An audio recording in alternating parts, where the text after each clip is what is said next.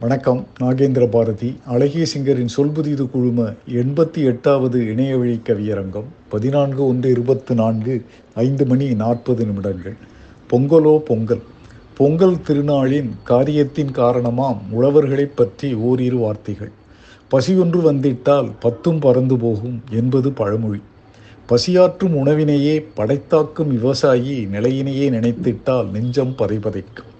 விளைநிலங்கள் வீடுகளாய் மாறுவது ஒரு பக்கம் வேர்வைக்கு சரி கூலி மறுக்கின்ற ஒரு பக்கம் பேய்ந்தும் கெடுத்தபடி காய்ந்தும் கெடுத்தபடி ஆகாய மேகங்கள் அலைக்கழிப்பு ஒரு பக்கம். நிலத்தையும் காத்திடுவோம் நீரையும் காத்திடுவோம் விவசாயி மனம் மகிழ திட்டங்கள் தீட்டிடுவோம். இந்த எண்ணத்தை மனதில் நிலைநிறுத்தி பொங்குக பொங்கல் பொங்கலோ பொங்கல். நன்றி வணக்கம்.